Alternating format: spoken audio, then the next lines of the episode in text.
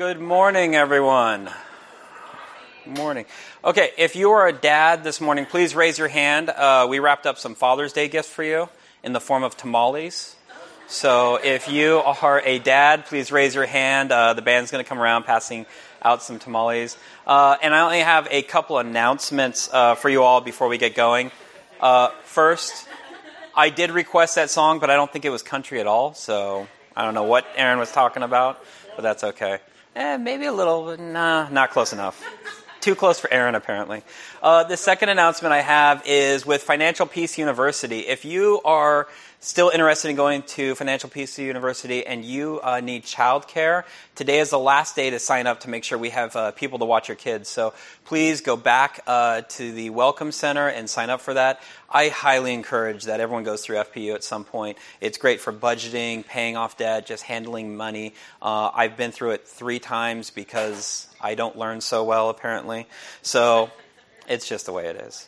Um, so uh, also, there are Bibles underneath the seats and in the back, so if you forgot one and you would like to use one, we encourage you to grab one of those. Um, you can also download an app called YouVersion, and from there you can click on More and then Events, and you can get all of uh, the, the uh, verses that we're going to cover today, along with notes and questions for today's message. Uh, there are also analog versions of all these message of all the questions on all the communion tables, so you can go and grab one of those if you would like. Um, and chat with some of the questions about, you know, with your gospel community or with friends and family or when you're out with your dads this morning. So, okay, so happy Father's Day to all the dads out there this morning. Uh, my name is Donald Weeding. My wife and I are deacons and gospel community leaders here at Element, and I'm also a proud dad of these four kids. I think there it is. So you may see them running around. Uh, those are my little crazy monsters. Um, so I, as you can see, I don't have I have a little bit of experience with being a dad, but not a whole lot.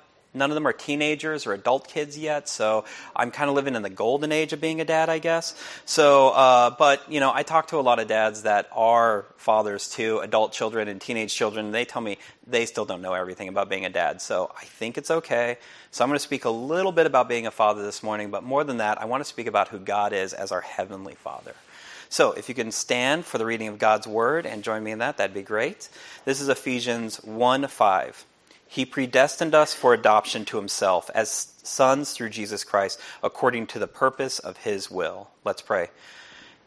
Dear Heavenly Father, thank you for uh, coming down and rescuing us and bringing us into your family, God. Uh, thanking you for sending your son for us and loving us in all the wonderful ways that you do, God.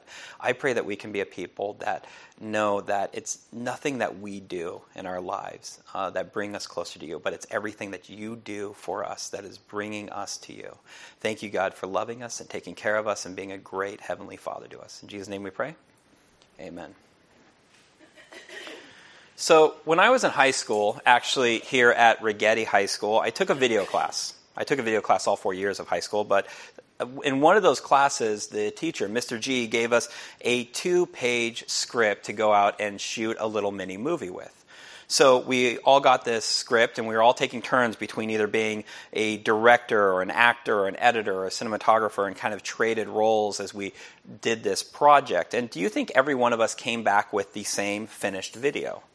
Same acting style, same pace, same edit, same location, same length?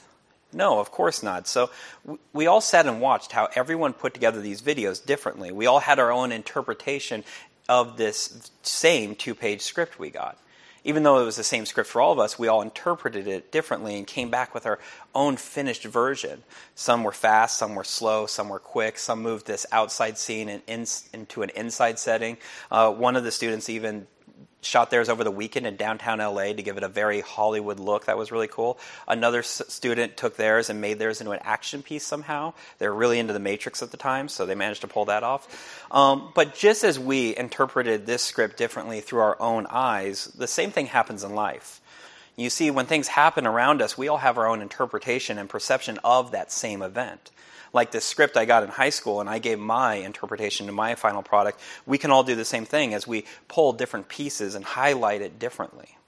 We all come to a Sunday morning service and listen to the same mes- message, yet we all leave holding on to different parts of it and, and a perspective through our own life lens. We leave with God pulling us to different parts of that very same Sunday morning message. And we see the same thing happening in the Gospels when we read through Matthew, Mark, Luke, or John as they give an account to the life and ministry of Jesus. Each of them, they lay out a different perspective on the same events that happened with a different focus from each of them. What I'd like to do with you this morning is look at one of those miracles that Jesus performed from three different points of view. And we're going to look at the same miracle that where Jesus heals a sick child, and we're going to kind of get three different mini messages with that.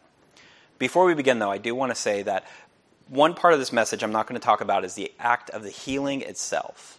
And I want to say that because there are a lot of people out there that have children that are sick or suffering in some way, and we just want Jesus to come in and heal those kids instantly and change their lives instantly, and that's not always the case. And so, while God does speak about that, and the Bible does speak uh, very good things about that. Uh, that's a message for another time. And if you would like to talk to somebody about that, I encourage you to grab Aaron or one of the elders, and they would love to talk to you about that this morning. In fact, I'm giving Aaron a speaking break this morning, so I'm sure he can say a lot of things really fast to you um, if you ask him. So. Uh, to kick things off, I want to start with Luke's account of this miracle. So, if you'd like to open your Bibles to Luke 9 37, uh, I want to start there because when it comes to the miracles Jesus performed, Luke would only include those miracles if there was an eyewitness that he was able to speak to himself about these miracles. I mean, the fact that this is in Luke's gospel means that Luke himself spoke with someone that was there. And he did this because he knew that if anyone asked him, well, what about this? What about this? He can say, hey, I got this from Tim and Jack. Tim and Jack were there. I talked to both of them. I separated them like a detective. I talked to one, I talked to the other. They gave me the same account, so trust me, this happened. So I really like Luke's gospel because you know there isn't too much embellishment as it's a detailed, fact driven account from the people that were there. So this is Luke 9 37 through 43. On the next day, when they had come down from the mountain, a great crowd met him. And behold, a man from the crowd cried out, Teacher, I beg you to look at my son, for he is my only child. And behold, a spirit seizes him, and he suddenly cries out. It convulses him so that he foams at the mouth and shatters him, and will hardly leave him. And I begged your disciples to cast it out, but they could not. And Jesus answered, O faithless and twisted generation, how long am I to be with you and bear with you? Bring your son here.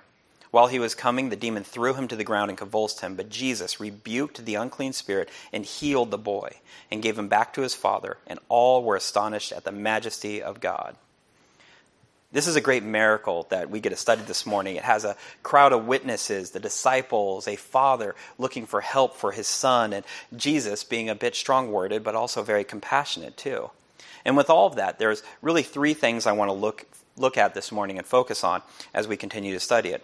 The first is the Father's request. It is Father's Day, so let's take a moment to step into the Father's shoes for a bit. This man is bringing his only child to Jesus, this child that is sick, this child that's suffering. Now, it'd be great to think that this child just became sick and he went to Jesus first for a quick healing, but that isn't the case. This boy has been suffering for a long time. This father has been watching his son suffer for a while, and I'm sure it's safe to say that this father has tried just about everything to help heal this child. I mean, if your only child was in constant pain, wouldn't you take that child to a doctor, a specialist, and take up every action you could to help them? Of course you would. Yes, a father would do anything to help their child, and this dad has most likely done all of that. He has suffered with this child, and now he hears about this teacher who's out performing miracles, giving sight to the blind and healing the sick. And this dad does what any good dad would do he picks up his child and brings him to Jesus. You see, the difference between this dad and us is that we don't have to wait for Jesus to come and perform miracles in our lives. We to actually go to Jesus first. I want to be clear. I'm not saying don't take a sick child to a doctor. You do do that. You take your child to a doctor, but we have the opportunity to turn to Jesus first and ask Him to help deal with this and be with us in this moment. Ask Him to help in healing and knowing that He's going to be beside us in all these situations and, and there with us coming alongside us in those moments. The Father, as He brings His Son to Jesus for help, He is acting as an advocate for His Son. He is speaking on behalf of His Son, making this request on healing on behalf of His Son. The Father is speaking for His Son, explaining the suffering He is experiencing, the life He is missing out on, and the burden that it brings this boy, himself, and the family. And Jesus hears the Father's request and He instantly heals the boy. Later, Jesus, he's going to be an advocate for us. Jesus is going to be an advocate for us from the cross, but instead of speaking for us, for our suffering, for our lack of faith, and the burden of sin we carry, Jesus is going to speak about his goodness.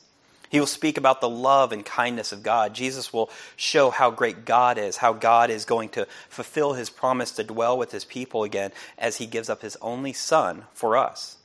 Jesus goes to the cross to take on all of our sin for you and me. Jesus is amazing like this. He steps into these situations. The second thing I want to look at this morning is Jesus' response.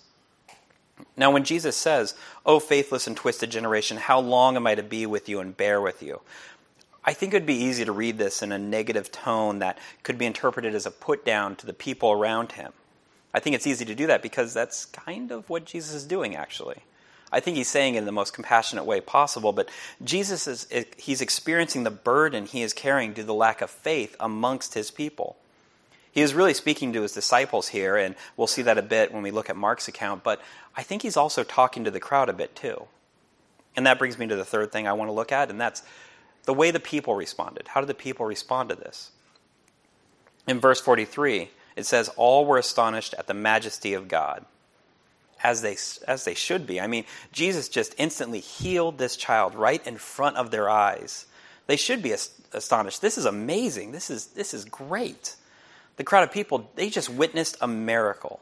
If they had any trouble believing Jesus uh, before this moment, I would like to hope that they were able to drop some of their unbelief, some of their doubts, that some of their doubts were just cast aside and they were able to see Jesus not only as a teacher, but as Christ, as God. I'm not sure if that's exactly what happened, but I'd like to be hopeful that that did happen. I mean, what would you do in this situation? I think a better question is, what do you do in this situation? I mean, Jesus, he is still performing miracles today. Do you hold on to your unbelief and your doubt that it was God still working today? Or are you simply just astonished at the majesty of God? I want you to hold on to that question a bit. Uh, that's kind of the end of our first mini message. Now I want to look at uh, Matthew's account. You can flip back two books to Matthew 17, starting at verse 14. In Matthew, he's going to give us a slight bit more detail on this miracle Jesus performed. And again, I want to look at the same three things uh, the Father's request, Jesus' response, and the people's response. Matthew's account of the same miracle, he's not going to focus on necessarily the crowd, the way the crowd responds, though. He's going to focus on how the, dis- the disciples reacted.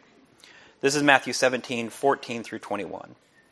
And when they came to the crowd, a man came up to him, and kneeling before him said, Lord, have mercy on my son, for he is an epileptic, and he suffers terribly. For often he falls into the fire and often into the water, and I brought him to your disciples, and they could not heal him.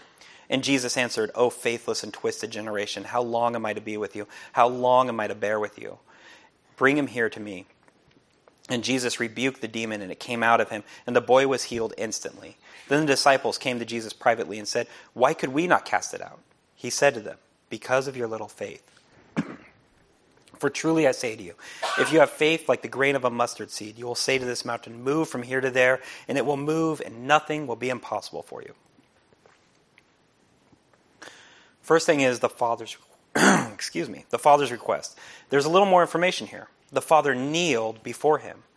This dad just didn't think Jesus might be able to do it. He saw the majesty of Jesus and kneeled before his king to make this request. He came humbly and treated Jesus as a king. He came to the Father. He came as a father to help, ask for help from the Son who works through the Father.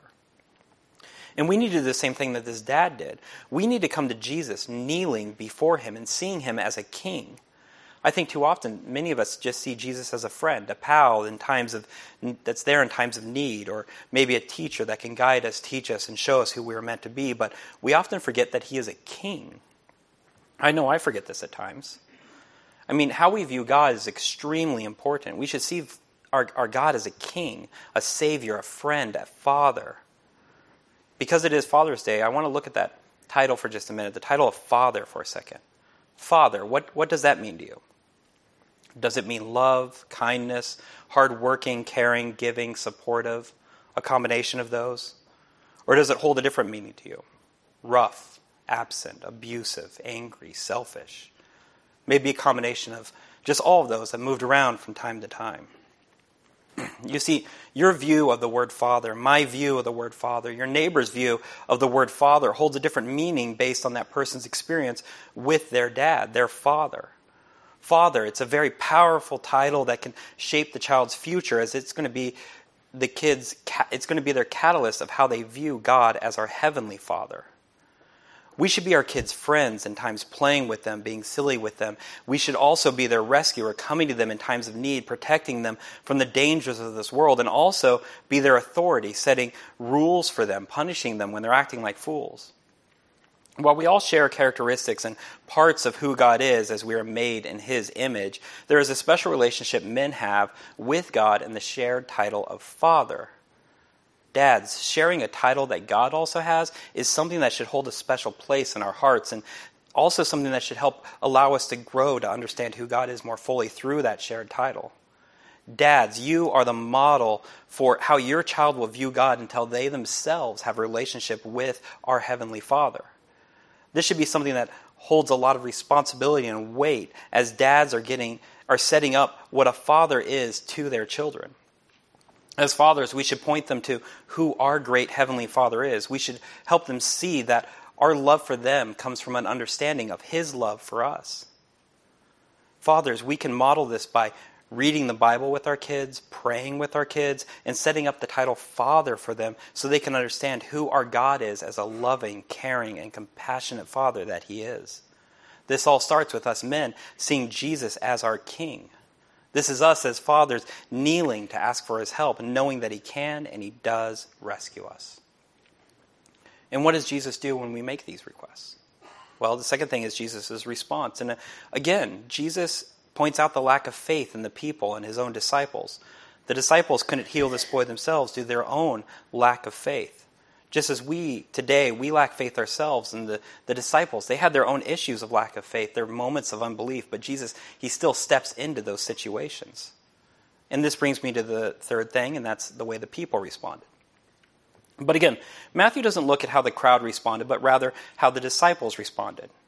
After this miracle healing, uh, after they were alone with Jesus, they asked him, Why could we not cast it out? We put in a good one too, and the kid wasn't healed. I mean, what's up with that? lack of faith, unbelief. You see, they were still learning from Jesus and probably held on to their own doubts. Those doubts, those moments of unbelief, they're like heavy chains that keep us down from the freedom that comes from a real relationship with Jesus. The disciples here, while, while they believed, they were still holding on to some sort of doubt. They were having trouble truly believing. Some of us think that if we could just see Jesus in person, talk to him in person, see his works with our own eyes, then we would truly and fully believe. And I, I don't think that's true. It wasn't, it wasn't true for the disciples, these men that spent so much time with Jesus himself. I mean, this is the doubting Thomas situation. The doubting Thomas situation is this see, when Jesus rose from the grave and he first visit, visited the uh, disciples, Thomas wasn't there. I think he was busy playing video games or something. And when he heard Jesus wasn't there, he said this uh, in John 20, 25 Unless I see in his hands the mark of the nails, and place my fingers into the mark of the nails, and place my hand into his side, I will never believe. Thomas, he makes this firm and bold statement. And what is Jesus' response? Challenge accepted. A few weeks later, Jesus is going to pop into a room with the disciples. And I like to think of this as going down as all the disciples are maybe playing cards against humanity or something. And then all of a sudden, bam, Jesus. And he just looks right at Thomas. And Thomas, I'm sure, is sitting there thinking, oh, crap. I'm going to have to put my finger through those hands, aren't I? And, and, and, and Jesus says this, Thomas, put your hands here and see my hands, and put your hand here and place it in my side. Do not disbelieve, but believe and then he like fist bumps Peter, and John slips him five bucks for actually doing it. I think it, uh, okay, maybe it didn't really go down like that, but the point I want to make is that we tend to not want to believe in the works of God is doing in our lives today. How he was changing people today, how he is making all things new again. See, we go full doubting Thomas and we say, well, that isn't Jesus. It is important for us to understand that the disciples were like Thomas at one, at one point. All of them were. I need Jesus to show up for me to believe it. Where instead, maybe we need to be more like the crowd that was witnessing Jesus heal a child. Maybe we can just see a miracle and simply be astonished at the majesty of God. Maybe we can be a people that believe and have faith without holding on to all our unbelief. That's the end of our second uh, mini message. And now you can flip forward uh, one chapter to Mark 9 14, and we'll close out with our third mini message looking at Mark's account of this miracle. Mark, he wrote a lot of his gospel account with Peter. Peter spent a lot of time with Jesus, and they worked together in writing this. And while Mark's gospel account is the shortest of the four, he had the most detailed account of this particular miracle. And again, I want to focus on the same thing, three things the Father's request, Jesus' response, and the way the people responded. This is uh, Mark 9 14 through 29. And when they came to the disciples, they saw a great crowd around them and, and, scribes arguing with them. And immediately all the crowd, when they saw him, were greatly amazed and ran up to him and greeted him. And he asked them, What are you arguing about with them? And someone from the crowd answered him, Teacher, I brought you my son, for he has a spirit that makes him mute, and whenever it seizes him, it throws him down, and he foams and he grinds his teeth and becomes rigid. So I asked your disciples to cast it out, and they were not able to. Okay, we're getting a little deja vu here, and we know how the story ends, but still, Mark, he has a little extra info here already that we can piece together from the other gospel accounts we looked at. I mean, we know why this crowd was arguing. They were arguing because the father who was bringing his child to Jesus saw the disciples first and asked the disciples to heal this child, and they couldn't. They couldn't do it. And so they were arguing about this fact. And this is what Jesus, and, and they then explain to him, well, this is what's going on. This is this kid that needs healing. And Jesus says this, continuing in verse 19, and he, this is Jesus, answered him, O faithless generation, how long am I to be with you? How long am I to bear with you? Bring him to me. And they brought the boy to him, and when the Spirit saw him, immediately convulsed the boy, and he fell on the ground and rolled about, foaming at the mouth. And Jesus asked his father, How long has this been happening to him? This question from Jesus to the Father, it's new and unique to this gospel account. And I really want you to listen to the answer, but more importantly, I want you to focus on Jesus' reply to that answer. Verse 21 And he, this is the Father, said, From childhood, and it has often cast him into the fire and into the water to destroy him. But if you can do anything, have compassion on us and help us. And Jesus said to him, If you can, all things are possible for one who believes. The Father, He does believe that Jesus can heal His Son. It's why He brought this child to Jesus. It's why He traveled to Jesus. Yet, he's still holding on to some doubts. He doesn't truly believe, and he asks, if you can. If you can, because he has tried so many other options into healing his son, and he isn't comfortable just putting all of his faith into this teacher before him. He knows Jesus is a king. He knows Jesus has been healing others. He knows Jesus has performed other miracles, but he is still having trouble believing it. Jesus then corrects his request and says, if you can. All things are possible for one who believes. Now, upon hearing this from Jesus, here is the Father's response. In verse 24, immediately the father of the child cried out and said, I believe, help my unbelief. I believe, help my unbelief. Help my unbelief. This dad, he is honest with Jesus. He admits that he does believe, but at the same time, he is holding on to some doubt. He asked Jesus to help him truly believe. And I think that part of the reason Jesus healed this child was to help the father know who he truly is. Jesus knew that by healing this child, that at the same time, he'd be healing this dad. He'd be curing him of his unbelief. Because of the nature of our fallen world and this side of eternity we are on, all of us, we're going to hold on to our own doubts, our own moments of unbelief. That's why it's not the amount of faith we have, but who our faith is in that matters. This should be our request to Jesus with our own doubts. Help in my unbelief. Jesus, I know you rescued me from sin, but help me truly believe that.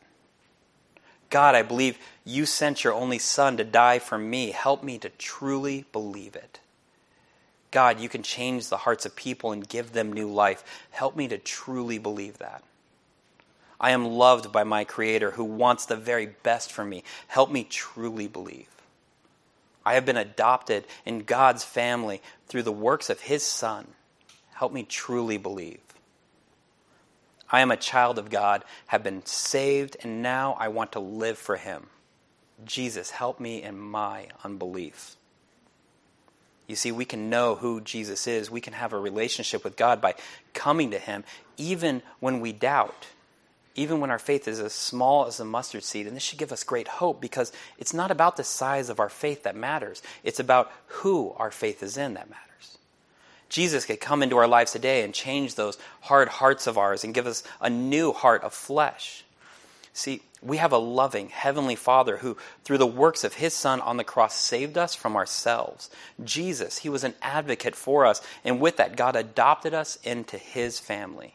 He loved us and welcomes us into His life. Why? Why would He want the rebellious people we are? Why would He want us with all our unbelief we have? Because he himself is good. It is a miracle that God wants to rescue, save, and adopt us and take us in. I do believe in miracles, but help in my unbelief. We're going to spend the summer looking at miracles, but let's not ignore the miracles that are still happening today. Let's not ignore how Jesus is still on his rescue mission of us. Let's open our eyes to how Jesus is changing people today, how Jesus is healing people today, how he is still making all things new. Let's be honest with our unbelief and let's ask Jesus to help us in our unbelief. Jesus, he performed a miracle in healing this child at, the, at his father's request. Even though the father had trouble believing, Jesus still performed this miracle. This is the heart of the gospel that Jesus rescues us even through our weak faith, our places of unbelief. The cross of Christ is not a testament of our own faith. Our, it is a testament of God's goodness in the midst of our unbelief.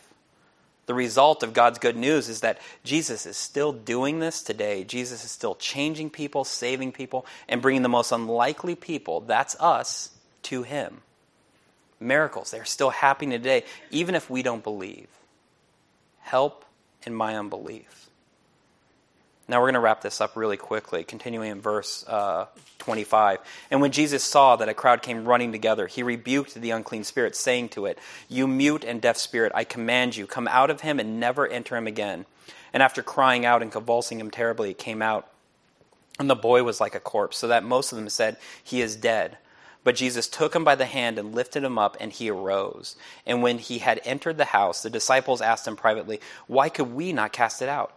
And he said to them, This kind cannot be driven out by anything but prayer. You see, the dad asked for help from the son, but it wasn't his responsibility to save his son. Jesus stepped into this moment and he saved this boy. He, he performed a miracle and rescued him and healed him and brought him back up to life again. And then the disciples said, Well, why can't we do this?